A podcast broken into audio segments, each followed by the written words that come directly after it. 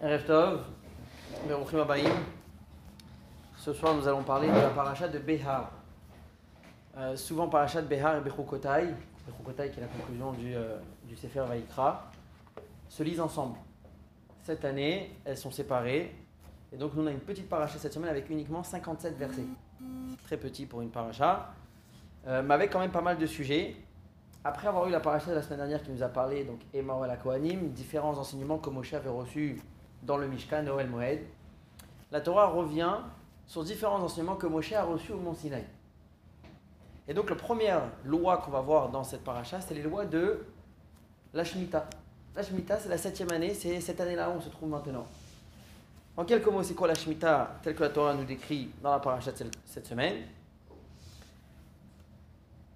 D'Aber el Ben Israël, je vous lis le verset, parle au peuple juif, Ve'amar talem, kitavo ou à lorsque vous arriverez à la terre, à Sherani notam lachem que je vous donne, donc la terre d'Israël, Ve'shavta haaret shabbat lachem, la terre va devoir se reposer, un repos qui est au nom de Dieu, Shabbat lachem. Sheshanim tizra sadecha, six années tu vas devoir travailler ton champ, kamecha, pendant six ans tu vas devoir travailler ta vigne, Ve'asafta et tevuata, tu pourras ramasser la récolte faire le, business, etc. Par contre, Ubashana Shevit, la septième, année, Shabbat Shabbaton Yelaharet. C'est le Shabbat pour la terre. Sadeh Halotizra, là il faut plus travailler la terre. Vekarme Halotizmor, et ta vigne aussi, tu n'as plus le droit de la, la, travailler. Voilà. Ça continue après, c'est fiar, ce qui pousse tout seul. Donc la Torah rentre dans les détails. Mais de manière générale, ce que ça veut dire, c'est que on compte, il faut tenir un compte. Et toutes les sept années, quand on arrive à la septième année, c'est une année très très particulière, qui s'appelle Shemitah, qui est une année shabbatique, totalement, où on n'a pas le droit de travailler la terre. Il faut laisser la terre se reposer totalement. Là, évidemment, il y a plein, plein, plein de différentes halachot. Quand c'est pas pour le business, quand c'est à la maison, quand c'est dans un pot de fleurs. C'est pas le sujet d'aujourd'hui, c'est un shiur d'alacha pour les lois de Shemitah. Mais en tout cas, le concept de la Shemitah, on le retrouve déjà. C'est une loi qui s'applique uniquement en Israël.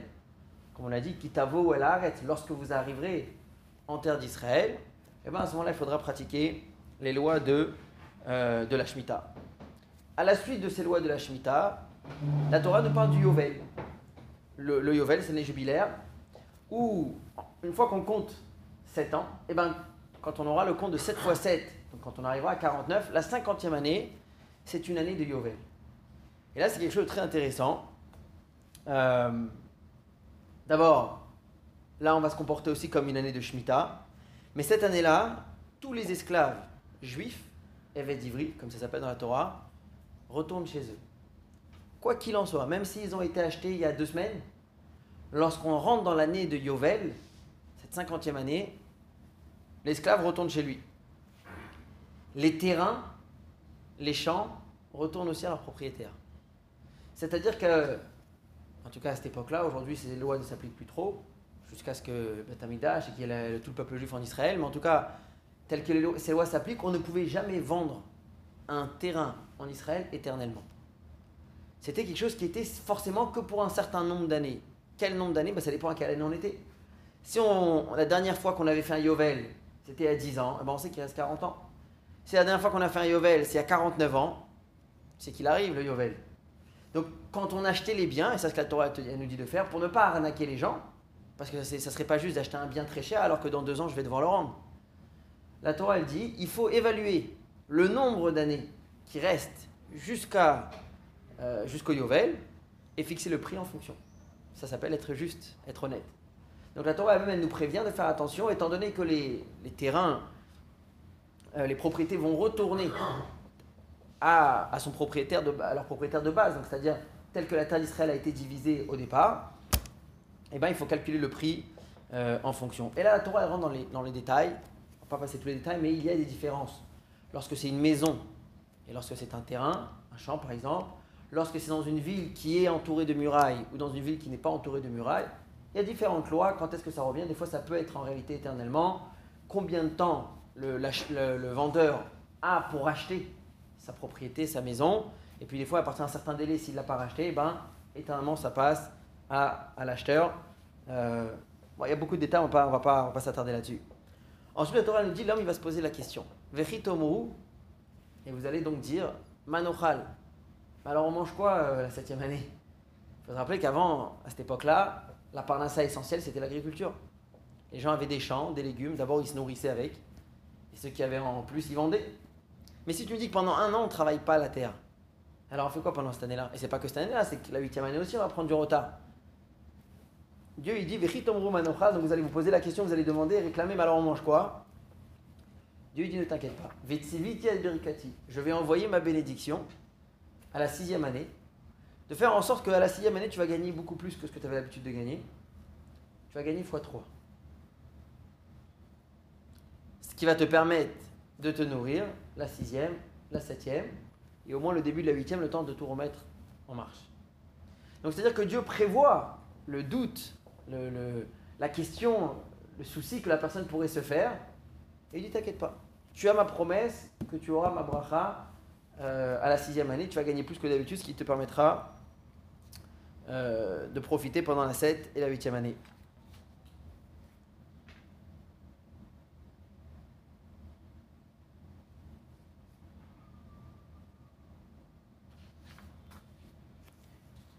Ensuite, la Torah nous parle de l'interdiction du ribit.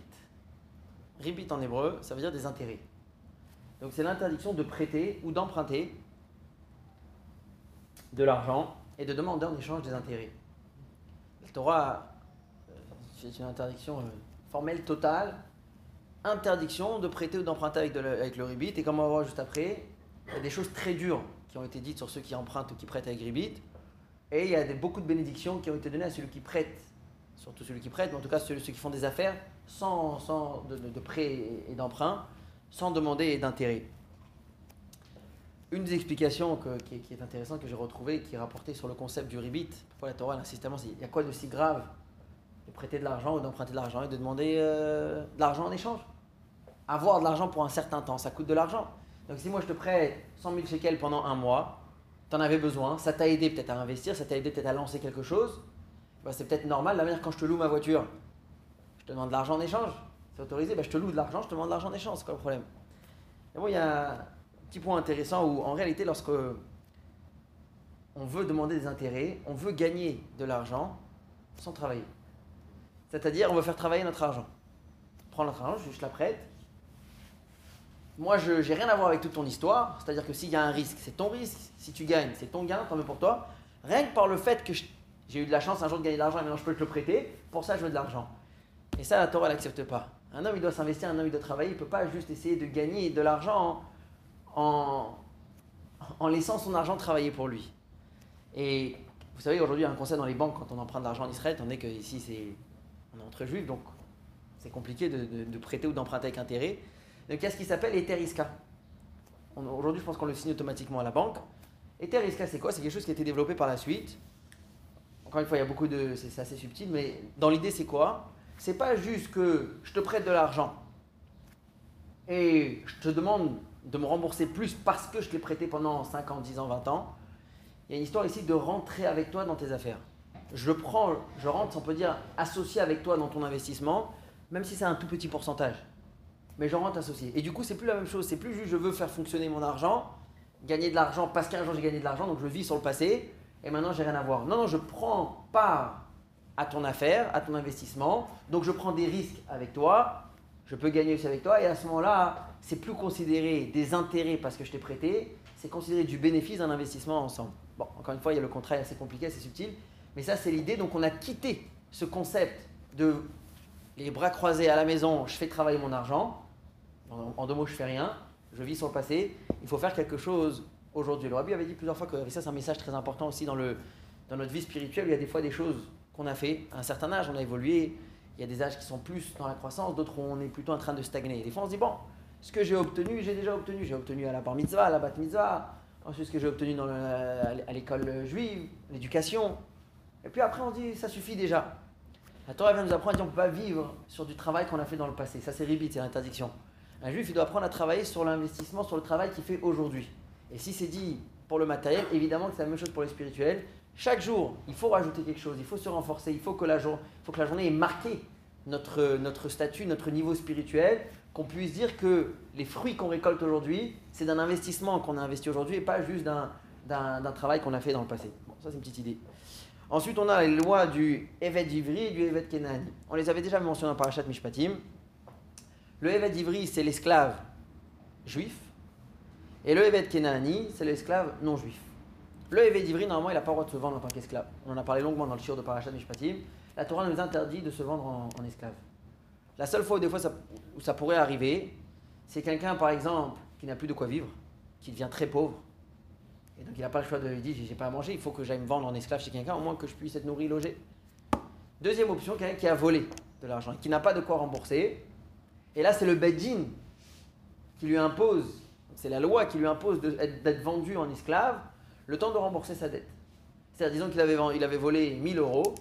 Disons que lui, lorsqu'il va se vendre en esclave pour un an, eh ben, on va lui donner 1000 euros. Les 1000 euros, on va les prendre pour les rendre à la personne qui les a volés. Si peut-être des fois il doit payer le double, donc peut-être 2000 euros, donc peut-être deux ans. Et ensuite, il rentre, il peut rentrer, euh, il peut rentrer chez lui. Quoi qu'il en soit, normalement, au bout de 6 ans, il rentre chez lui. Le Ivri peut tout le temps se racheter, peut toujours dire voilà, écoute, finalement, j'ai gagné au loto récemment, ou euh, j'ai un ami, un, membre de la famille qui m'a apporté de l'argent. Tu m'avais acheté pour combien? Pour 1000 euros Bon, j'ai quand même travaillé tant et tant de mois, il reste tant, je te rends, laisse-moi sortir. Et, le- maître il est obligé d'accepter. Donc ça veut dire que le Eved Ivri, en réalité, c'est pas vraiment. le concept de l'esclavage n'est pas véritable pour lui. Malgré que quand il est là-bas, il doit travailler, il doit obéir, etc. On n'a pas le droit de lui demander de faire des travaux qui le méprisent. On n'a pas le droit de lui demander de faire des choses qui le font souffrir, des choses qui servent à rien, par exemple. D'accord euh, On a parlé euh, ce dimanche dans le Shiro. Ensuite, a le Evet Kenani. Le Evet Kenani, c'est le non juif, où là, le concept de l'esclavage existe dans la Torah.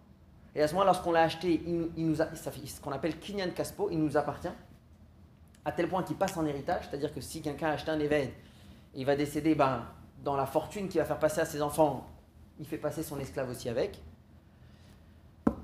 Lui, il est esclave éternellement, à moins que son maître euh, le blesse, lui enlève un membre, lui casse une dent par exemple, quelque chose comme ça, ou à moins que son maître le, libère, mais euh, normalement, euh, normalement il n'est pas censé.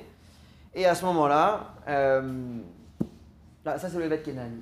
La Torah nous demande quand même, le Rambam rapporte, on l'a vu cette semaine, dans Ilchot Avadim, que malgré que Minatora, l'esclave Kenani, non juif, est totalement esclave à son maître, la Torah nous demande cependant d'avoir pitié, d'être gentil, d'être doux, d'être bon, d'être attentif, de lui donner à manger de tous les plats qu'on a à table et pas juste lui donner euh, une gamme inférieure, de lui donner même, dit là-bas, le il dit Chachamim, Arishonim, ils avaient l'habitude de donner à manger à leurs avadim, à leurs esclaves, avant eux-mêmes. C'est-à-dire qu'ils allaient privilégier leurs esclaves avant eux-mêmes. Ça, c'était signe d'une miséricorde, d'une rachmanout et et d'une bonté énorme envers euh, la personne qu'on avait, euh, qu'ils avaient en face d'eux. Ensuite, on a un évêque juif, c'est-à-dire un, juif qui va se vendre en esclave, mais à un non-juif. Ce qui n'est pas recommandé, normalement, on n'est pas censé le faire. Mais je ne sais pas comment il a fait, en tout cas, il, a été, il s'est vendu en, tant qu'esclave à un non-juif. Lui aussi, il rentre chez lui à l'année de Yovel, parce qu'on a dit, à l'année de Yovel, tout retourne à zéro, les terrains retournent chez les propriétaires, euh, les dettes, on va le voir, les dettes, elles s'effacent. Quelqu'un qui a prêté de l'argent à l'année de Yovel, la dette, elle saute. En réalité, c'est déjà l'année de Shemitah. Comme, comme à l'année de Yovel, les lois de Shemitah s'appliquent, donc déjà l'année de Shemitah, hein, les dettes, elles, s'effacent. Et là, la Torah nous demande de surveiller, de faire attention à ce que le maître non juif qui a acheté un esclave juif, lui aussi fasse attention. Donc, on va juste pour, pour qu'on ait les termes. Evet Kenani. Kenani, c'est un esclave non juif. Evet Ivri, c'est un esclave juif. Donc, un non juif qui aurait acheté un Evet Ivri, la Torah nous demande de surveiller, de faire attention à ce que lui aussi ne frappe pas son, esclave, que lui aussi ne méprise pas son esclave, puisqu'il faut le respecter, comme la Torah nous demande à nous de respecter nos esclaves, bah lui aussi, il a euh, faire attention à ce que lui aussi euh, euh, pratique cette loi. Et enfin, la Torah, finit avec les lois, l'interdiction de faire de l'idolâtrie, respecter le Shabbat et respecter la sainteté du Beth c'est-à-dire ne pas se comporter n'importe comment, ne pas rentrer n'importe comment. Il y avait des lois, il fallait être pur, euh, etc., etc. Alors, avant de passer au show lui-même, on va beaucoup parler aujourd'hui de la Shemitah. Qu'est-ce que c'est la Shemitah? Qu'est-ce que la Torah veut obtenir par une année comme ça shabbatique? On a un, un petit remède intéressant qui est rapporté par le Rav Yonatan Abishitz dans son livre Tiferet Yonatan. Rav Yonatan Abishitz, c'était un grand, un grand possède, il a écrit plusieurs livres, il a écrit aussi des livres euh, qui était un rave donc, euh, en Pologne ou en Lituanie, il y a à peu près 250 ans. Et euh, il nous dit quelque chose de très intéressant.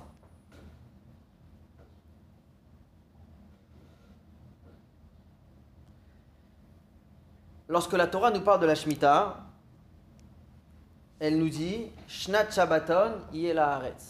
C'est une année de repos pour la terre. Il y a six ans, six années où tu vas travailler. La septième année, tu dois te reposer. Ça nous fait penser aussi un peu au Shabbat, où il y a six jours, tu travailles. Le septième jour, tu travailles pas. Cependant, la même chose pour les fêtes, d'accord? Cependant, pendant Shabbat, malgré que je ne travaille pas la terre, la terre, elle travaille. Puisque j'ai labouré, j'ai semé, j'ai fait tout ce qu'il fallait avant Shabbat, et je vais le faire juste après Shabbat. Donc en réalité, la terre, elle continue de travailler pour moi pendant Shabbat et pendant les fêtes. Moi, je me repose, mais la terre ne se repose pas. Même si moi, je ne vais pas aller travailler sur la terre, mais la terre, ne se repose pas. Rabbi Yotam Abishit fait un calcul très intéressant. Et il dit qu'en réalité, si on prend l'année de Shemitah, ça fait à peu près, il dit 354 jours, d'accord Ça correspond à 7 ans de samedi et de fête où la terre ne s'est pas reposée. C'est comme si la terre vient rattraper les Shabbats et les fêtes des six dernières années où elle n'avait pas pu se reposer parce que de force, entre guillemets, même si moi je ne travaillais pas moi je me reposais, mais elle, elle ne se reposait pas, et eh bien la terre vient se reposer pendant un an pour rattraper les six années. Il fait un calcul comme ça simple, c'est intéressant. Il dit chaque année, il y a une moyenne hein, de 52 euh, Shabbats. Il y a des fois des parachutes euh, qu'on lit ensemble. Il y a une moyenne de 52 Shabbats. Ensuite, on a encore 7 jours de fête. On a Rosh Hashanah, on a Yom Kippour, on a le premier jour de Sukkot et le dernier jour de Sukkot. Cholamoued, je ne compte pas parce que Cholamoued, c'est euh, demi-fête, je parle des jours de fête. On a le premier jour de Shavuot, le premier jour de Pessah, le dernier jour de Pessah. Et on a Shavuot. En tout, ça fait 59. Si on fait x6, ça fait 354. Donc il dit c'est exactement ces jours-là, le Shabbat et les fêtes, où la terre n'a pas pu réellement se reposer, alors que moi je me suis oui reposé, là la terre a fait son Shabbat pendant un an. C'est pour ça qu'il dit qu'une fois tous les sept ans, on a une année shabbatique pour rattraper les journées de repos que la terre n'a pas pris pendant les six dernières années. Un petit point euh, intéressant. Ça c'est ce que le Tiferet Jonathan nous dit. Ensuite, on a parlé tout à l'heure du ribit. Ribit, c'est-à-dire l'interdiction de prêter ou d'emprunter euh, avec intérêt. C'est rapporté dans la Gemara, dans les poskim, des mots très durs sur celui qui va prêter ou emprunter avec Ribit. C'est marqué que il va perdre tout son argent en réalité. De l'autre côté, c'est vrai que celui qui respecte le Ribit, eh ben, il a une grande bracha. Celui qui respecte le Ribit, il y en a qui disent on le considère comme si c'est comme s'il il avait, accepté sur lui toute la Torah. Et nos sages nous disent, ça c'est le Balatoun qui ramène, que Ribit, ça a la valeur numérique de Tariab. On sait très bien qu'il y a 613 mitzvot dans la Torah, ça fait Tariag, avec un guimel. Mais là, Ribit, ça fait Tariab, si on inverse les lettres, d'accord? Donc ça fait 612.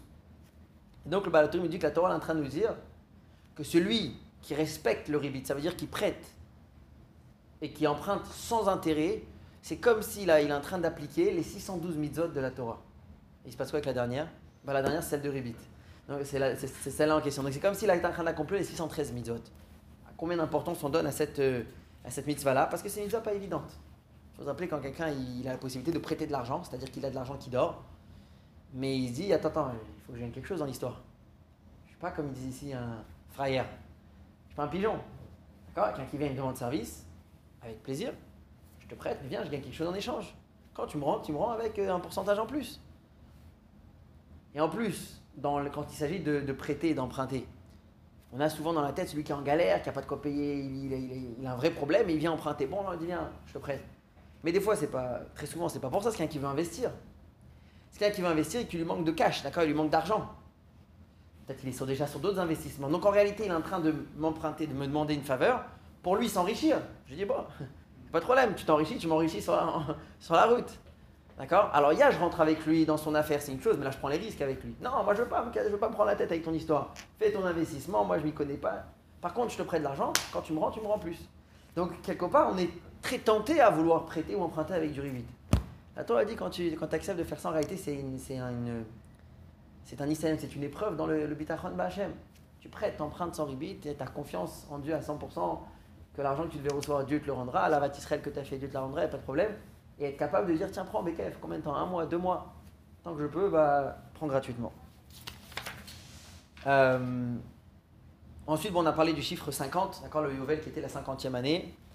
Nos sages nous disent que lorsqu'on parle de, Kabbalah, de, niveau spirituel, on qu'il y a 50 Shahari Bina, il y a 50 niveaux de Bina, 50 niveaux euh, spirituels.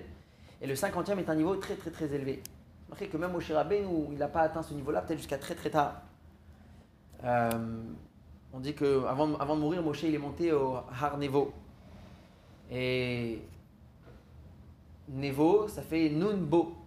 Le 50e étant lui. Il y en a qui disent que c'est justement uniquement à ce moment-là qu'il a obtenu la 50e porte, le 50e niveau. Donc lorsqu'on parle de l'année du Yovel, en réalité c'est une année qui a une Kedusha très très très particulière. C'est l'année 50. D'ailleurs c'est marqué que quand Mashiach y viendra, c'est là où réellement le monde entier pourra ressentir cette 50e porte, 50e niveau. Et c'est marqué qu'il met cette à ce sujet-là, c'est marqué qu'il met cette mère et comme les jours où tu es sorti d'Égypte, Arenu Niflaot, je te montrerai des merveilles. C'est quoi Niflaot? Nun, 50, Plaot. 50 merveilles. Ça veut dire que c'est le niveau 50 des merveilles, le niveau 50 du dévoilement divin et spirituel. Donc en réalité, l'année de Yovel, c'est une année très particulière, une année pleine de Kedusha. Ça, c'est quelques rémazim sur la paracha de la semaine. Maintenant, nous allons parler de cette année-là de Shemitah, cette année euh, sabbatique, où la Torah nous demande de ne pas travailler. On regarde un peu autour de nous, surtout en ce moment, et on a des doutes, si on peut dire, quelqu'un pourrait avoir des doutes dans le bitachon. Bitachon en hébreu, ça veut dire la sécurité. On voit ce qui se passe. Et bitachon, c'est la confiance en Dieu, qui sont, qui sont liés. Et de l'autre côté, au-delà de la sécurité euh, qui se passe ici, on a tous, chaque être humain sur Terre, j'aurais dit peut-être encore plus en ce moment, mais chaque être humain sur Terre se pose la question et essaye d'atteindre un équilibre économique. C'est-à-dire de se sentir bien basé, bien fondé, et de ne, pas se faire de soucis. Le problème souvent, c'est que c'est pas comme ça. Souvent, on est en train de courir à droite, à gauche, comment faire de l'argent, comment réussir. Il y a des hauts, il y a des bas, et des fois il y a des très bas. Et on devient, ça devient compliqué. Et donc, on va essayer de comprendre, on va essayer de trouver ensemble un moyen de faire de l'argent. Dire, c'est un chiot intéressant. Oui, on va voir un parachat cette semaine. Quel est le vrai moyen de gagner de l'argent Comment réussir à être tranquille, à avoir du bitachon, à ne pas se faire de soucis, jusqu'à vraiment à créer une certaine stabilité dans notre parnassa. Alors, euh, lorsque vous, lisez des livres, vous, vous demandez un petit peu, vous regardez sur Google, tout de suite on vous dit la première chose, tu veux faire de l'argent, apprends à faire travailler ton argent. Peut-être pas avec des intérêts comme on a dit tout à l'heure, avec des investissements. Tu as gagné de l'argent, investis-le à droite, investis-le à gauche, attends que ça monte, et eh ben un, tu avais un, maintenant ça t'a apporté deux, tu prends les deux, tu les réinvestis, ça te fait plus, etc. Ça c'est le, classique qu'on entend. Maintenant on voudrait regarder qu'est-ce que la Torah a à dire à ce sujet-là. Comment faire venir la parnassa? Comment réussir dans sa parnassa et donc pouvoir être bébitachon? Bébitachon, c'est-à-dire avoir la foi en Dieu, en même temps bébitachon, ça veut dire être tranquille, être au calme, être serein et ne pas se faire de, soucis. Et en réalité, c'est le sujet de la paracha de cette semaine. Lorsqu'on regarde la paracha de Béa, on a dit quelle est la première mitzvah, dont la Torah va nous parler d'ailleurs longuement, la mitzvah de Shemitah. Comme on a dit, pendant un an, c'est fini, on ne va pas au travail. Et la question que quelqu'un pourrait se poser, mais c'est quoi le but de faire une chose pareille? À quoi ça sert de demander à une personne La Torah encourage le travail, puisqu'elle nous dit 6 ans tu travailleras. Si la Torah était contre le travail, bon, j'accepte. Dans ce cas-là, c'est pas un an, c'est jamais tu travailles. Là, la Torah, dans, son, dans la paracha où elle va nous parler de l'année la Shemitah, elle nous dit J'encourage le travail. Je t'encourage à aller travailler, suer dans ton champ, dans ta vigne pendant 6 ans. La septième année, Shnat Shabbaton, c'est l'année du repos. C'est fini, tu travailles plus. Deuxième chose, on sait très bien que un pays, pour savoir la force d'un pays, ça dépend de pas mal de choses. Non, il y a l'armée, mais c'est beaucoup l'économie du pays. Lorsqu'un pays est très fort économiquement, eh ben, il a une importance aux yeux des autres pays. D'accord? Une des manières de calculer, je regarde en Israël quelque chose qui s'appelle le tamag, Totsar Mekomi les Nefesh. C'est-à-dire que c'est, regarde la production, la quantité de production par euh, résident du pays. Et en fonction de ça, il, compare un pays et l'autre, à l'autre. Euh, donc normalement, on devrait encourager la production. On devrait essayer de faire qu'il y ait un maximum. Ne pas essayer d'endormir la production pendant un an. Tu prends du retard. D'accord?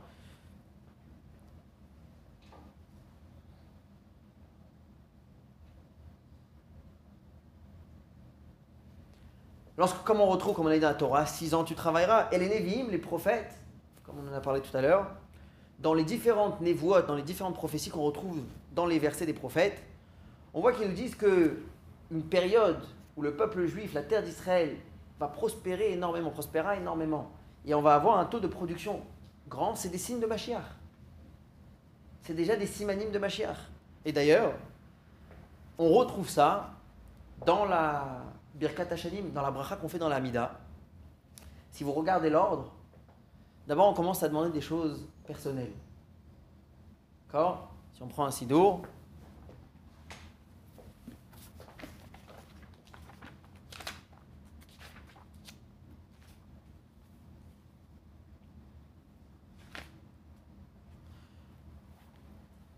Atachonel Adamdat, tu es celui qui donne l'intelligence, la sagesse. Hashivenu, Avinu, Dieu, fais-nous revenir vers toi, fais-nous faire tes chouvas. Slach-la-nous, pardonne-nous. Vois notre souffrance. Et on demande à ce moment-là de nous, délivrer, de nous donner la santé. Ensuite, on a Barech Alenu. Barech Alenu, ça veut dire, c'est la bracha qui parle de la parnassa. On demande à Dieu d'avoir une année où les champs vont donner avec abondance la récolte. Et juste après, on passe à quoi? Tekab et Shofar Gadol. Sonne le chauffard, avec le grand chauffard, c'est l'avenue du Mashiach. On demande la Géoula. Alors, pardon, a priori, on n'a pas terminé encore de demander des choses personnelles. Juste après, on a Vela Malchini, Malteitikva, ceux qui viennent nous, euh, les délateurs, ceux qui viennent nous dénoncer, qu'il n'y ait pas d'espoir, qui disparaissent. Pourquoi tout d'un coup on saute de Barech Alenu, donc de la Bracha d'Aparnassa, à la délivrance? Et justement, de ça, je nous dis, ça c'est rapporté dans ma Sechet Megillah, page 17b. Pourquoi Kibbutz Galouyot, la demande de, nous réunir, de nous ramener en Israël, vient juste après la bracha de la Parnassa Ici, c'est un verset. Ve'atem Israël, anafechem titenu, la Israël qui lavo. Il dit lorsqu'il y aura de, beaucoup de fruits, en deux mots de l'abondance dans les champs, dans la récolte, donc le taux de production en Israël, la terre d'Israël va prospérer, va grandir, c'est un signe que Karov Lavo, il arrive bientôt. Mashiach arrive. Et donc c'est pour ça que nous, dans la Tfila, dès qu'on parle de nous donner beaucoup de, de parnassa, on ne demande pas juste une parnassa pour avoir beaucoup d'argent. On demande que ce soit une parnassa qui va suivre, qui va faire venir aussi la venue du Mashiach. Donc, pour revenir à ce qu'on disait par rapport à la Shemitah, euh, a priori, la Torah devrait encourager à essayer d'avoir un maximum de taux de production d'abord vis-à-vis des autres nations, et en plus, comme on l'a dit, ce serait des simanimes de Mashiach, d'avoir autant de production. Et d'ailleurs, euh, je pense qu'Israël vient de dépasser l'Allemagne à ce niveau-là. Pense qu'on est en 17e place en ce moment. Chose qui est un grand chinouf euh, pour Israël. En tout cas, la grande question qu'on demande alors, pourquoi tout d'un coup mettre un grand coup de frein? Après six ans, on a travaillé très dur, on a évolué, on a avancé. On te dit, un an, ça y est, tu fais plus rien. Et juste pour essayer d'imaginer un peu ce que ça veut dire, parce que nous sommes pas des. Aujourd'hui, on est beaucoup moins dans le travail de la terre, l'agriculture. On n'est plus des vendeurs de légumes. Il y en a. Je pense que la majorité d'entre nous ici, non. Mais juste pour avoir un peu une idée de ce que ça veut dire, ça veut dire que quelqu'un qui a un garage de voiture, pendant un an, il ne met pas les pieds dans son garage. Quelqu'un qui est professeur, pendant un an, il n'enseigne pas. Un médecin ou quelqu'un qui nettoie, peu importe. Pas d'ordinateur, pas d'email, il n'y a plus rien. On va, on fait la tefila, on étudie. C'est une année entière, si on peut dire, on peut consacrer au divin, au spirituel. C'est beau. C'est beau, mais pourquoi la Torah d'un coup nous demande une chose pareille? Si la Torah encourage le travail auparavant, d'accord Pourquoi d'un coup il y a une année où il n'y a plus rien? On arrête tout complètement.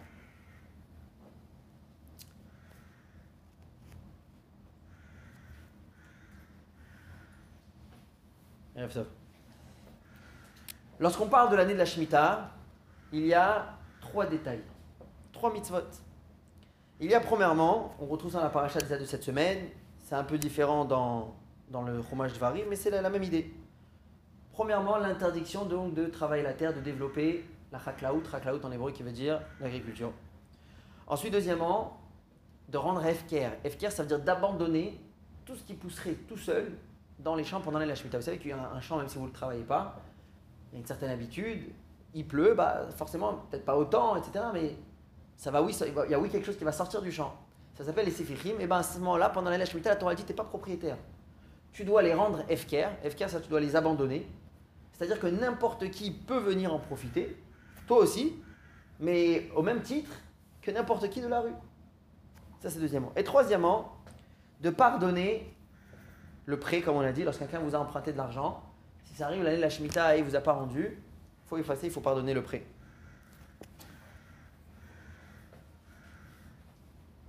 C'est difficile d'effacer un prêt, ne pas aller voir le champ pendant un an, sachant les dégâts que ça va faire au champ. C'est pas juste un an je travaille pas. Quand on travaille pas un an, ça fait des dégâts même par la suite. Il faut s'en occuper de la terre. Regardez que même les Chachamim ont surnommé ceux qui, qui, arrivaient à tenir, à respecter la Shemitah à 100%. Les Chachamim les appelaient des Giborekor. Giborekor, c'est les, les costauds, les gens forts, les Giborim, d'accord? Où est-ce qu'on retrouve ça? Le Midrash Rabbah nous dit sur le verset de Teilim, dans Teilim Koufraf, là-bas on dit Giborekor, les gens costauds, les Giborim, au Sedvaro ont accompli, ont réalisé Dvaro, la parole de Dieu. Le Midrash me dit, de quoi s'agit-il ici? C'est qui ces fameux costauds qui ont accompli, les gens forts, qui ont réussi à accomplir la parole de Dieu? Le Midrash dit, Beshomri Shvit. Ceux qui ont réussi à pratiquer la mitzvah de Shvit, de la Shemitah, la septième année. C'est-à-dire qui ont réussi à effacer les dettes, à ne pas toucher au champ, et ce qui poussait, il le rendait, il le rendait Donc, vous voyez que ce n'est pas évident. Le Maharal de Prague, il renforce la question. Il se pose la question, c'est quoi le but de la Shemitah? Et il dit, donc dans son, dans son livre Tivot Olam, il dit, si Dieu nous aurait demandé de prendre toute la récolte, la donner à la Tzedaka. Voilà, une fois de temps en temps, une année sur sept, tout ce que tu gagnes, tu mets à la Tzedaka. Bon, c'est aussi difficile, c'est éprouvant, mais il y a une logique. Il y a quelqu'un qui, va, qui gagne, qui va, qui va bénéficier de, cette, de, ce travail, de cet argent. Là, Dieu, c'est pas ce qu'il nous demande. C'est plus de donner une partie à des pauvres, de donner au Cohen, de lever ni Trouma, ni Maaser, rien du tout. Ici, il s'agit vraiment de se retirer totalement du champ. Il dit, mais qui c'est qui gagne de ça? Le Maral, il dit, mais elle est où la logique? Pourquoi? Si, j'ai les mots ici, je pense que j'ai coupé. Je l'ai apporté ici. Il dit, shum davar baolam, moi Il n'y a rien d'aussi difficile que la mitzvah de la Shemitah. Shana Temima, c'est une année entière. Veyesh, le F7 Mammon, et il perd énormément d'argent. Et le Maral de Prague, la question, il dit pourquoi? Pourquoi la Torah nous demande de se déconnecter de tout cet aspect euh, financier, économique qu'un homme a besoin pour survivre Et il dit il faut se, détacher de ça pendant un an. Petite parenthèse, mais importante, aujourd'hui, la Shemitah, les lois de la Shemitah ont, été beaucoup allégées. D'abord parce que je pense que beaucoup de gens avaient du mal à respecter la Shemitah. Et en plus, d'après la majorité des avis, aujourd'hui, la Shemitah, n'est que des rabbanan. C'est-à-dire que d'après la Torah, la Shemitah s'applique lorsque, y a le peuple, lorsque le peuple juif n'est pas exilé, lorsque le peuple juif se trouve sur sa terre. Alors qu'aujourd'hui, étant donné que même s'il y a un retour en Israël, mais le peuple juif est encore en exil, d'accord, que ce soit en route Lares, le peuple juif est en exil, et que ce soit en Israël, on n'est pas tranquille comme on voit, c'est-à-dire qu'on est encore en galoute, alors à ce moment-là, les lois de la Shemitah ne s'appliquent pas d'après la Torah, c'est uniquement les Chachamim qui ont gardé la Shemitah. Et donc, du coup, les lois de la Shemitah sont beaucoup plus, euh, beaucoup plus allégées. Les Chachamim ont inventé ce qui s'appelle le Prousboul. Prousboul, c'est quelque chose qu'on a fait avant la Shemitah. Il y en a qui le font l'année d'avant, il y en a qui font l'année d'après. Mais en tout cas, pendant, avant Rosh Hashanah, où normalement toutes les dettes s'annulent, donc tous ceux qui me doivent de l'argent, ils sont en train de se réjouir, les gens ne tenaient pas. Les gens ne tenaient pas, ils allaient réclamer les dettes. Et c'est très grave de réclamer la dette pendant l'année de la Shemitah. Ce que les Chachamim ont fait, c'est une solution. Je ne pas rentrer en détail comment ça marche exactement, mais en deux mots, la personne, elle proclame, avant, avant Rosh Hashanah, et dit toutes les dettes qu'on a envers moi, elles sont plus envers moi, elles sont envers le Beddin. Ce qui fait que moi, je me retire, oui, de la dette. L'argent, il la doit quelque part plus à moi, mais au Beddin. Ce qui me permet d'aller la réclamer par la suite. Ça, c'était pour trouver un peu une solution pour permettre aux gens de prêter et d'emprunter, parce que les gens ne voulaient plus prêter. Et pour faire en sorte que si quelqu'un va réclamer son argent pendant la Shemitah, il ne transgresse pas cette interdiction de, ne pas avoir effacé sa dette, au moins il a trouvé une, solution. En tout cas, aujourd'hui, la mitzvah de, c'est une parenthèse, la de Shemitah, elle est beaucoup plus, euh, beaucoup plus. Deuxième question qu'on va se poser sur cette Shemitah, sur la mitzvah de Shemitah. On a dit tout à l'heure, la Torah, lorsqu'elle nous parle de la Shemitah, elle nous dit Kitavo el. Lorsque vous arriverez en terre d'Israël. Et donc, évidemment, de là, on apprend que la Shemitah s'applique uniquement à la terre d'Israël. Et pourquoi? S'il y a un but quelconque qu'on ne connaît pas encore, mais si pour X raisons, il y a une logique, il y a une raison, il y a un but. Pourquoi Dieu va nous demander de mettre ce coup de frein, de ralentir la production, de s'arrêter, de se reposer pendant un an, alors pourquoi uniquement en Israël? Pourquoi pas partout? À tel point qu'il est rapporté euh, dans plusieurs endroits que notre vie en Israël dépend de la pratique de la Shemitah. C'est-à-dire que quand les Juifs ne pratiquent pas la Shemitah, la terre vomit, si on peut dire, la terre ne veut plus ces habitants-là, et ça va causer de l'exil. Quelque chose de très important. Donc on a quand même l'impression qu'il y a un lien direct entre la Shemitah et la terre d'Israël. Si c'est quelque chose qui était lié avec la terre de manière générale, alors c'est pas qu'en Israël, c'est partout. D'accord? Donc on a comme l'impression, la Torah nous laisse entendre qu'il y a un lien fort entre la Shemitah et la terre d'Israël, à tel point que la condition d'existence, on peut dire, du peuple juif sur cette terre d'Israël est le respect et la pratique de la, pratique de la mise de Shemitah. Lorsqu'on ne fait pas la Shemitah, on va être exilé. Regardez ce que la Mishnah dit. La galoute, l'exil arrive sur terre à cause de plusieurs fautes. L'idolâtrie, les mariages interdits, Shfichut Damim, qui veut dire verser du sang, et Ashmata Ta'aret sur la Shemitah. Non pratique de la Shemitah. Dans la paracha de Bechukotai, paracha de Bechukotai, vous savez, c'est la paracha des Tochachot. On va aussi dans, dans Dvarim, plus tard dans Kitavo. Ouais. Des Tochachot, c'est ce qu'on appelle, les, il y en a qui appellent ça les clalotes, les malédictions, les réprimandes. Là-bas dans la Torah, ça va être marqué, c'est paracha la semaine prochaine. Si vous allez accomplir toutes les mitzvot que Dieu vous demande de faire, alors vous aurez plein de brachot. Si vous n'appliquez pas les mitzvot, alors il va y avoir des, des. Ensuite, c'est marqué Az, à ce moment-là, écoutez bien, c'est-à-dire qu'il s'agit dans le cas où les juifs n'ont pas accepté d'obéir à la parole de Dieu, donc il y aura ces fameuses Torachot qui vont arriver. Az haaret et shabbatetea. Alors la terre va pouvoir enfin obtenir ses années de repos. Comme si la terre, elle tient compte il y a un calcul qui est fait, il y a un cheshbon sur toutes ces années qu'on n'a pas pratiqué l'année de la Shemitah. Et lorsque ces clalotes elles vont arriver et nous allons souffrir et il n'y aura pas de pluie, il y pas, on va pas pouvoir travailler la terre, alors la terre va pouvoir rattraper les années de Shemitah qu'on a ratées. Et à combien c'est fort l'attachement qu'il y a entre la mise de Shemitah et la terre d'Israël. Rashi intervient sur place. Donc Vaikra Chavav, Pasuk la Medalet la Medhe, Astirtse Aret cette Shabbototea. Rashi nous dit quoi? Shivim Shana Shel Galut Bavel. Les 70 ans la première exil du peuple juif s'appelle Galout Bavel. Le peuple juif, on savait qu'il allait être exilé pendant 70 ans, et ensuite il va y avoir la Shivat Sion, on va retourner en Israël. Donc la première fois, il s'agissait vraiment d'une exil de, exil de 70 ans. Rachid dit pourquoi 70 Pourquoi pas 100 Pourquoi pas 30 Pourquoi pas 69 Hein? Il y a encore le 7. Regardez ce que Rachid nous dit. Keneget Shivim Shnata Shmita. Ça correspond à 70 années de Shemitah Veyovel, Shayou Bashanim Israël les années où le peuple juif va mettre en colère Dieu, c'est-à-dire qu'ils ne vont pas pratiquer la Torah et les mitzvot, il va y avoir 70 années de Shemitah et de Yovel qu'on n'a pas respectées. Ces 70 années-là vont correspondre aux 70 années où le peuple juif va être chassé de sa terre. Incroyable. Et Rachid fait le calcul. Pas en d'état, Rachid fait un calcul comment on arrive à 70 euh, années de Shemitah et de Yovel qui n'ont pas été respectées en terre d'Israël. Donc ça veut dire qu'il y a un lien très fort. L'année, la, mise à la Shemitah s'applique uniquement en Israël. Et notre, notre existence, si on peut dire, dans, sur la terre d'Israël dépend du respect de la année de. Sans ça, c'est l'exil. Donc, quel est le sens profond de cette mise de Shemitah et pourquoi elle est tellement rattachée avec la terre d'Israël? Alors, il y a plusieurs approches, évidemment, à la, à la de Shemitah. Ça a été ici sur une des manières d'expliquer cette mitzvah qui va nous donner aussi à nous beaucoup de bitachon, qui va renforcer notre foi en Akadosh Baruch Avant de rentrer dans la réponse, juste une petite parenthèse, mais j'ai trouvé ça extrêmement intéressant. Le Khatam Sofer nous dit que la misa de Shemitah est tellement incompréhensible que c'est une des preuves que la Torah n'a pas été donnée par un être humain.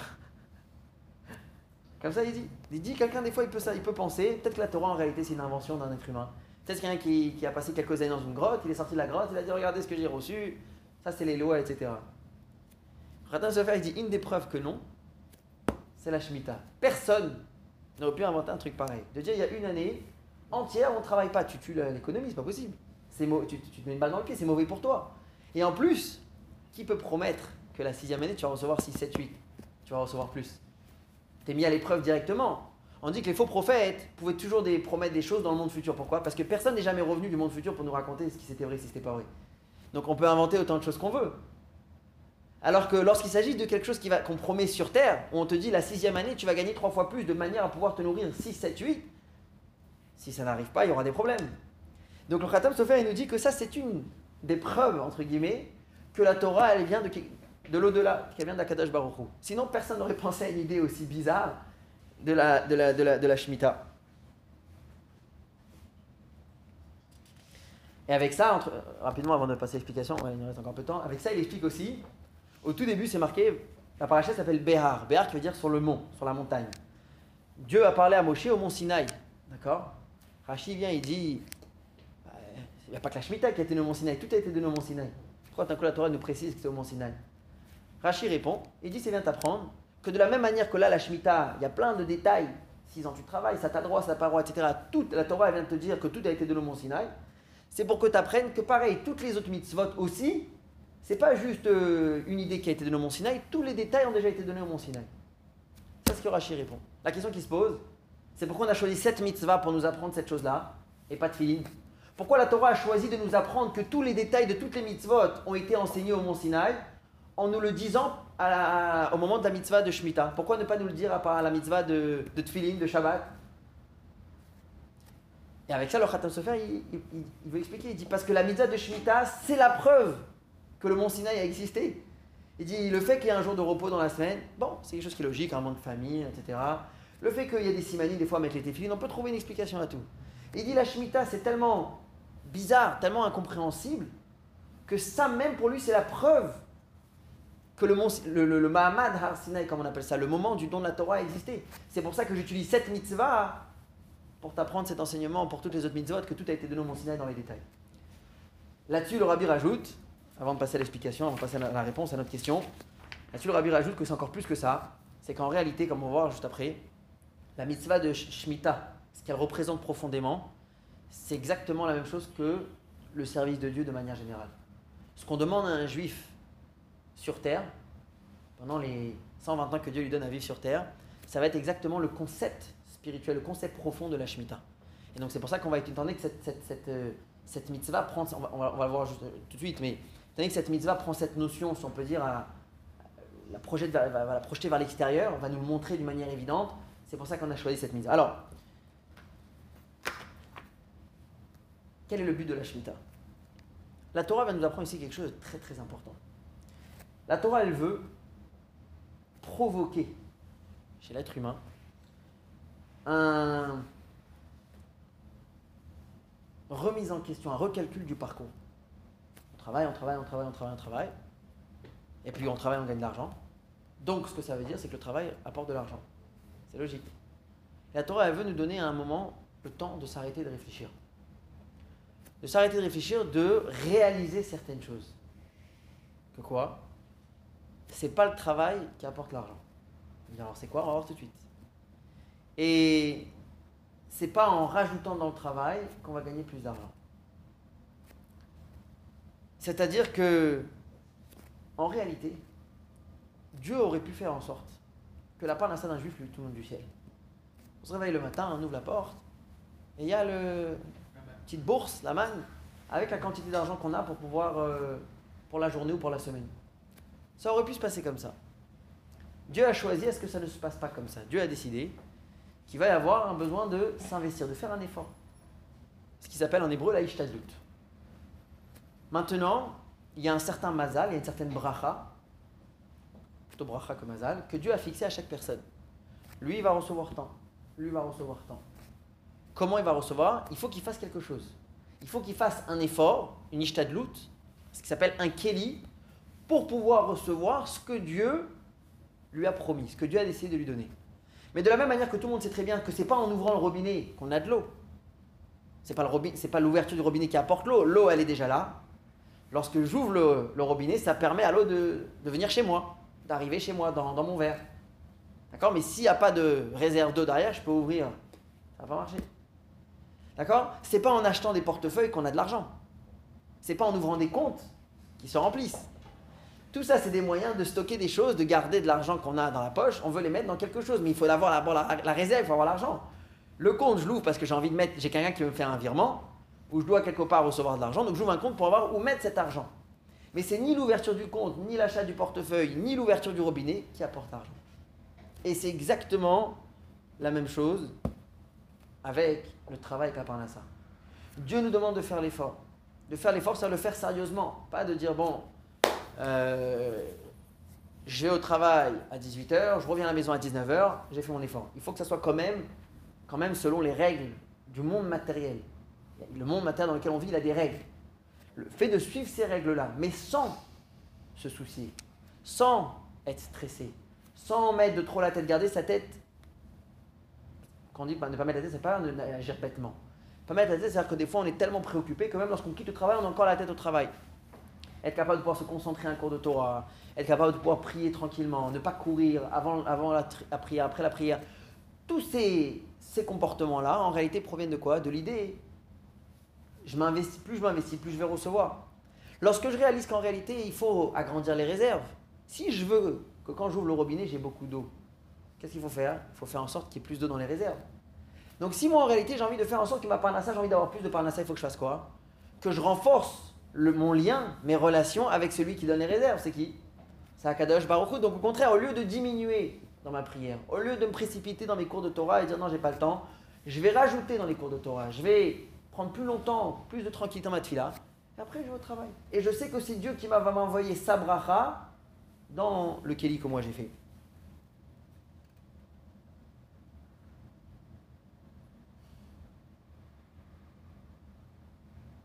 Et ça, c'est ce que la Shemitah, elle vient, elle vient nous apprendre, mais si on peut dire, à l'extrême. D'un côté, celui qui va venir travailler la septième année, qui dit Ah non, non, non, une année sans travailler, impossible, ça va m'abîmer le champ, c'est des, années de, des années de travail, ça fait déjà mes parents, mes grands-parents qui avaient ce terrain, je peux pas. Bah, c'est marqué qu'il va être puni et qui va, qui finir par tout perdre. De l'autre côté, celui qui ne va pas travailler la septième année, c'est marqué qu'il ne gagnera pas moins. Donc la Shemitah, elle vient exactement, si on peut dire, remettre les pendules à l'heure. C'est pas parce que tu vas travailler une année en plus que tu vas gagner plus, et c'est pas parce que tu vas t'abstenir de travailler cette année-là que tu gagneras moins. Et pour aller jusqu'au bout des choses, Rachid nous dit quelque chose d'incroyable. Rachid te dit prends la paracha de Béar, 57 versets, c'est pas énorme. Regarde les sujets, sujet après sujet. Sache que la Torah te parle de celui qui ne respecte pas la première mitzvah. Premier sujet de la paracha de cette semaine, on a dit quoi? D'Aber Ben Israël, Kitavo al Aret, Veshafta Aret. Donc la première mitzvah c'est Shemitah. Celui qui ne respecte pas la Shemitah, il va dégringoler de niveau en niveau. Et regardez, je, voulais le rachi. Il nous dit comme ça. Donc au début, on parle de Shemitah. Il n'a pas respecté la Shemitah. Ensuite, on parle dans la Torah, dans la paracha, on parle de celui qui doit vendre des biens. D'accord? Ça commence par des biens euh, du mobilier. Ensuite,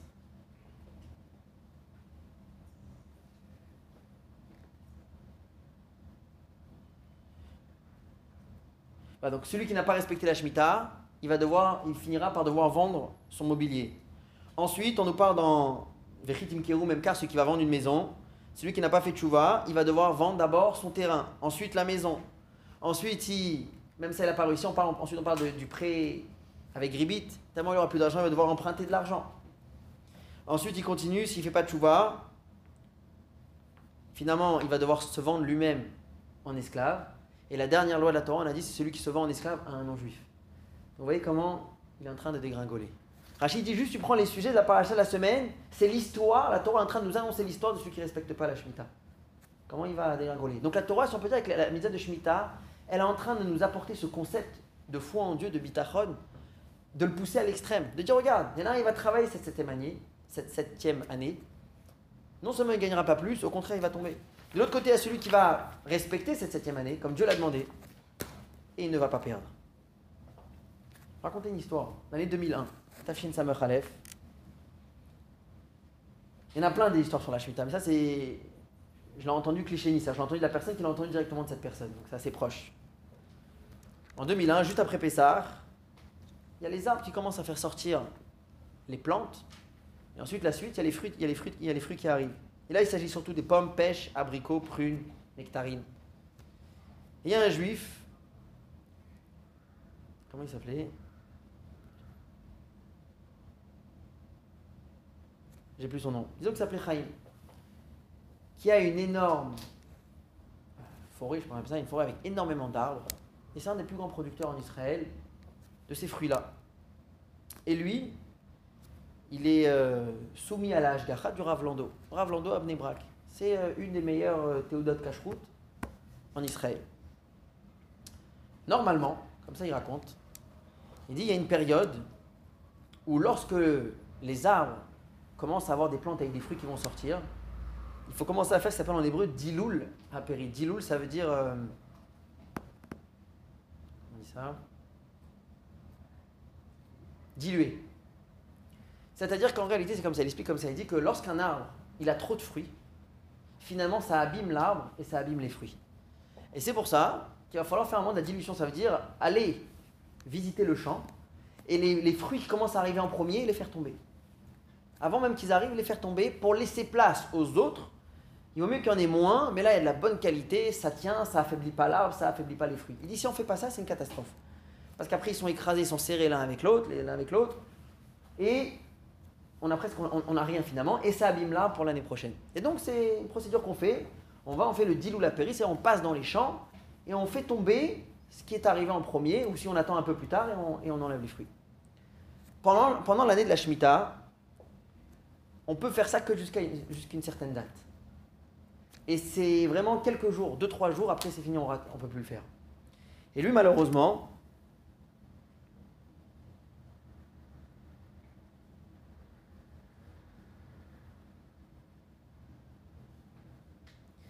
Donc, lui, malheureusement, il dit que pendant cette année-là, dans ces deux, trois jours-là, il n'a pas eu le temps de passer sur tous les champs. Et il lui restait encore des milliers d'arbres à retirer les, les, plants pour pas abîmer les fruits. Mais le problème, c'est qu'il avait dépassé la date. Et donc, il est parti voir le Rav Lando, il l'a supplié. Il a dit est-ce qu'on ne pourrait pas s'appuyer sur certaines opinions qui autorisent encore deux, trois semaines, qui autorisent encore de faire ça? C'est pas vraiment travailler la terre, les plantes, elles sont déjà là. C'est juste aider à ce que la récolte soit meilleure. Mais tout est déjà fait. Le Rav Lando est très strict. Il a dit non. C'est la Shemitah, c'est la Shemitah, j'accepte pas. Il a dit mais Rav, il n'y aura pas de fruits. Certainement pas pour Bnebrak, parce que c'était, euh, qu'il avait le théodat du Rav Lando, c'est lui qui, apporte les fruits à tout Bnebrak. Il dit il n'y aura pas de fruits à Bnebrak cette année. Impossible. Il dit à partir du moment où on ne fait pas le dilou la pérote, moi je m'y connais, et eh ben ce qui va se passer c'est que les arbres vont être surchargés et les fruits sont pas bons. Donc il n'y aura pas de fruits. Le Rav, il a dit on ne peut rien faire. C'est Shemitah. Juste, je te souhaite que la misère de la Shemitah te protège. C'est tout ce que je peux te dire. Plus que ça, je ne peux pas faire. Maintenant, il raconte la chose suivante qui est très intéressante. Il dit que chaque année, au début de l'été, je pense que c'est à peu près au mois de mai, il dit donc au début de l'été, il y a des, des courants d'air, des coups de vent, comme on a maintenant, qui aident à faire tomber euh, les plantes. Et c'est des coups de vent comme ça qui font tomber. Euh, ça dure pas très longtemps, c'est une semaine ou deux. Et ça aide, ça nous facilite le travail à nous parce qu'eux aussi font tomber les plantes. Et donc ça fait après, ce qu'il y a, les fruits qui vont arriver après, ils, poussent mieux. Il dit en général, il dit ça fait des dizaines d'années que je suis dans le métier. Et il dit déjà, mon père était dans le métier. Il dit c'est au début du mois d'IA et c'est tout. Ça ne se reproduit plus. Il dit cette année-là, à la fin du mois, c'est-à-dire même plus tard, on était déjà dans l'été, il y a eu tout d'un coup une tempête, un vent incroyable ou même à Tel Aviv, il a plu énormément. Alors que normalement, ça n'existe pas une chose pareille. Et il dit, ce vent-là, pendant cette période tellement inattendue, a fait ce que cette fameuse, cette fameuse dilution d'Iloul Perrot, professionnelle. Vraiment d'une manière que même une personne avec ses mains n'aurait pas pu faire mieux. Il dit quelque chose qu'on n'a jamais vu. Je l'ai jamais vu avant, je l'ai jamais vu après. J'ai pas eu le temps moi de le faire, Dieu il a envoyé un vent, il dit la pluie à Tel Aviv, en, je pense en fin mai, début juin, quelque chose qu'on n'a jamais vu. Avec un vent incroyable qui a fait tomber ce qu'il fallait faire tomber et qui a permis à la récolte d'après de pousser, c'était des fruits extraordinaires. il dit plus que ça. Si j'avais utilisé l'autorisation de faire le Diloul Perot avant, il dit le vent aurait été une catastrophe, il aurait tout effacé. Il dit il n'y aurait plus rien parce que j'aurais déjà enlevé ceux d'avant, les nouveaux ils seraient aussi tombés, les nouvelles plantes seraient aussi tombées, donc ça aurait été vraiment une catastrophe. Donc il dit non seulement on a évité la catastrophe, mais finalement on a gagné une année extraordinaire. Et ça c'est la mise de Shemitah. La mise de Shemitah elle vient construire notre bitachon en Dieu. Si on a l'habitude d'avoir la foi en soi-même, de se dire c'est moi, ça dépend de moi, si moi je fais, si moi je fais pas, la Shemitah vient et te dit lâche un peu les rênes, lâche les cordes, laisse, laisse-toi emporter. Oui, il y a l'effort à faire. La Torah te dit 6 ans tu vas travailler, la septième année tu t'abstiens. Mais rappelle-toi que finalement c'est Dieu qui dirige. Rappelle-toi que finalement tu es entre les mains d'Akadosh Baruchou. Laisse-toi emporter. S'il y a une bracha qui va t'arriver, elle va arriver. Encore une fois, ça ne veut pas dire qu'il faut être euh, euh, négligent envers le travail. Ça veut pas dire qu'il faut dire euh, je reste au canapé et j'attends que ça tombe. Non, Dieu ça aussi veut pas. Mais de l'autre côté, l'année de la Shemitah, elle vient justement nous apprendre, remettre les pendules à l'heure. Te dire, rappelle-toi, c'est qui le patron? Rappelle-toi qui c'est qui apporte euh, la parnassa.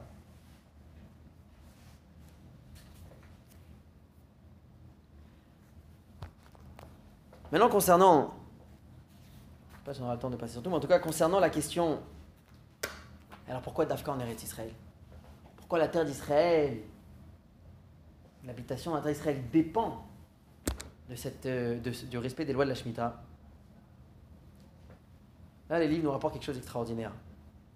C'est marqué que la terre d'Israël, c'est comme un ambassade, une ambassade de Dieu sur terre. C'est-à-dire que c'est comme le palais qui exprime toutes les choses telles qu'elles sont censées l'être. C'est-à-dire que, en général, lorsque vous avez un roi qui est sur, disons, un pays ou plusieurs pays, alors il y a des endroits lointains où on a entendu parler du roi. On a entendu parler du roi, on sait à peu près c'est qui, il y a des lois qu'on respecte, qu'on pratique. Mais bon, ça ne nous parle pas plus que ça. Lorsqu'on va arriver dans la capitale, dans la ville où le roi il habitait, on arrive dans ce palais, waouh Tout de suite, ça réveille des choses dans la personne, ça réveille une crainte, ça réveille un respect, ça réveille certaines choses. Le fait de voir la grandeur, si on peut dire, du roi. C'est marqué que la terre d'Israël, c'est la terre d'Akadash Baruch si c'est comme la capitale du monde. C'est là où les choses doivent se passer exactement comme Dieu le veut, et c'est de là doit déborder, si on peut dire, les enseignements, comme on dit, de, Torah, de, de de Jérusalem, sort la Torah, et de là ça va pour tout le monde. La même chose pour les misotes en général. D'où le monde va apprendre. Quand je parle le monde, c'est-à-dire que ce soit les juifs et les non-juifs, dans le monde entier. La foi en Akadosh Baruch D'où le monde va, prendre, va apprendre et prendre des forces de cette notion-là de bitachon, de foi, de confiance en Akadosh Baruch Comme on a dit, de se rappeler que c'est pas tout dépend de nous, qu'il y a quelque chose qui est bien au-delà qui domine et qui dirige, c'est la terre d'Israël. Et c'est pour ça qu'il faut qu'il y ait au moins un endroit où les choses sont pratiquées exactement comme il se doit. Si on perd la capitale, si on perd le palais du roi, on perd le roi. Donc c'est pour ça qu'Akadosh Baruch il dit, c'est une mitzvah qui est en Israël. C'est quelque chose que la terre d'Israël doit pratiquer pour renforcer le bitachon, la foi et la confiance en Dieu dans le monde entier. Et regardez quelque chose, combien c'est extraordinaire. Je pense qu'il n'y a pas un endroit sur Terre aussi illogique et incompréhensible qu'Israël. D'abord qu'une nation ait quitté tellement de fois pendant des centaines et des milliers d'années et finalement elle revient. On a eu des gens qui ont été exilés, c'est bon, ils se sont mélangés, ils ont disparu. D'ailleurs, les plus grandes nations de l'époque, les empires de l'époque, les Grecs, les Romains, qui nous ont exilés, qui ont exilé le peuple juif, aujourd'hui il n'y a pas. Le peuple juif a été exilé de sa terre. Il est revenu 70 ans plus tard, pas tous. Ensuite, encore une fois, il a été exilé. Dans le monde entier, il a été éparpillé. Et encore, il revient. On est entouré de gens qui ne sont pas nos meilleurs amis, et malgré tout, on est là. Combien de miracles on voit ou on ne voit pas qui se passent autour de nous? Ou des fois, ça passe comme ça, une petite ligne dans les nouvelles, un attentat a été déjoué, un attentat a été déjoué, un attentat a été déjoué. Même lorsqu'il y a des attentats, que Dieu nous en préserve, ces choses sont dures à dire. Mais quand des fois on voit qu'un attentat à Dizengoff dans des bars, et qu'il y a. Encore une fois, ce n'est pas des choses qu'on peut dire parce qu'il y a eu des morts, mais dans d'autres endroits, on est toujours à 30, 40 aux États-Unis, quand il y a des, fusillades comme ça, on. Il y a quelque chose de particulier. Il y a quelque chose de très, très, très, très fort, une main de Dieu qui qui est là en train de protéger la terre d'Israël. Évidemment, ça nous demande à nous de se renforcer dans la Torah et les mitzvot, pour que la terre d'Israël, si on peut dire, puisse obtenir la nourriture qu'elle a besoin, obtenir ce qu'elle attend de nous. Si elle attend la Shemitah, si aujourd'hui la Shemitah c'est que des rabananes, c'est un concept aussi. C'est renforcer le bitachon en Dieu, c'est renforcer la foi, la confiance en Kadesh Baruch le fait de rester tranquille, de ne pas se faire de soucis, de ne pas avoir peur, de ne pas, être, ne pas avoir de crainte. On parle ici surtout pour l'aspect financier. Ça, c'est ce que la Shemitah, elle vient euh, nous apprendre. Juste pour finir avec un mot. Euh, donc finalement, si on veut ressortir avec quelque chose de concret, la Shemitah vient nous rappeler le bitachon et l'aïmouna à Kadosh Baruch Il y avait une fois un juif qui se précipitait dans cette fila, voulait finir rapidement. Et avant même que l'office se termine, il était déjà en train de sortir. Là-bas, avec un qui, était un, qui était malin, un ami à lui. Il lui a dit Où tu cours? Il lui a dit Qui te dit que ta parnassa, elle est là-bas, vers où tu cours? Peut-être que la parnassa, elle est là et tu es en train de la fuir. C'est encore une fois, on a des fois tendance à penser Oui, c'est évident, la parnassa, elle n'est pas là, elle est forcément là-bas. Là où moi, je pense qu'elle est. Alors que des fois, d'une simple rencontre qu'on va faire après l'office, à la synagogue, le fait qu'on est resté, on va rencontrer quelqu'un et finalement qui peut savoir comment les choses vont, où les choses vont nous emmener. La Mida de Shemitah va nous rappeler le bitachon et la Emouna dans la Kadosh.